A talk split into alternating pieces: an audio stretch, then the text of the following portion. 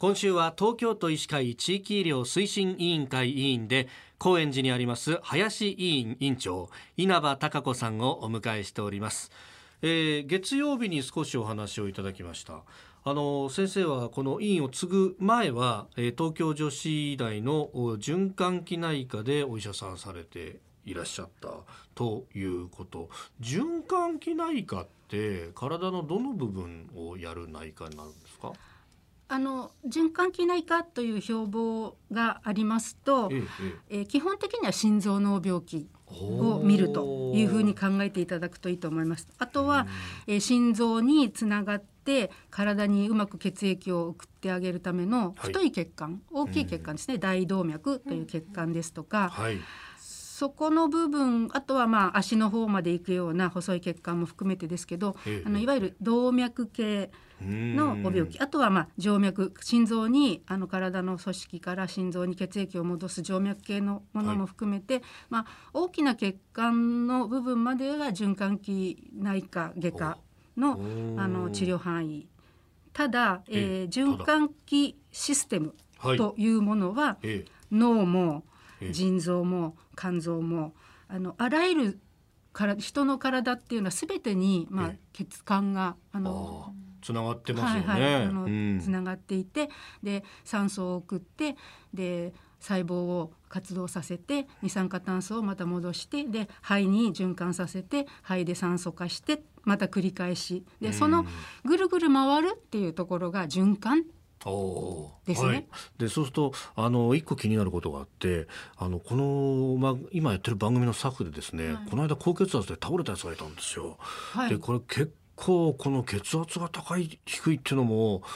あの体に負担なんだなと思ってびっくりした覚えがあって、なんかよく「いや俺血圧高いんだよ」なんて言いながらですね、あの日々のあの飲みの会のネタにするぐらいの結構甘く見てるところがあったりしますけど、お医者さんの立場から言って大変基本的なところなんですがこの高血圧っていうのはどうなんですか？高血圧って言いますけれども、あのまあ、今はあの大体130の80以上は血圧が高めという、はい、140の90になればもう確実に高血圧ですねみたいな。あの数字で言えばですね、はい、そんなような感じなんですけれども、でも実際のところ血圧が私は低いよと。あの普通安静にしている時に血圧測りますから、はい、まあ、120の80とかあの100の60とかっていう低めの方であっても、はい、その方がすごく急いで走って最中ですとかあるいはとても興奮している時っていうのは実は測ってみると血圧は高血圧の数字の値になっている。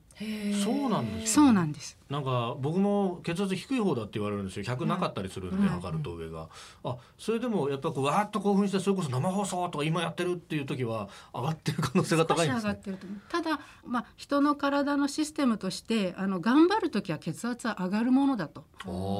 いうことがあの基本にはあるって思っていただいてでただ頑張っている時と頑張っていない時と自分に負担がかかる時とあまり負担がかかっていない時のメリハリがきちっとついていて、えー、普段の通常の血圧がこうある程度なだらかに動いてくれるっていう状況を作る。っていうのがあの血圧のいい状態あのコントロールするっていうことのあの一つの目標がそこにあると思いますね。あの数字だけを追いかけても、はい、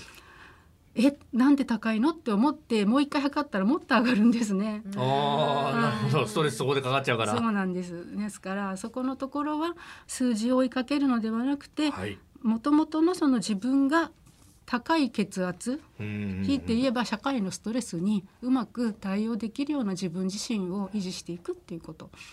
それがあの血圧の管理の一番のポイントだと思います。はい。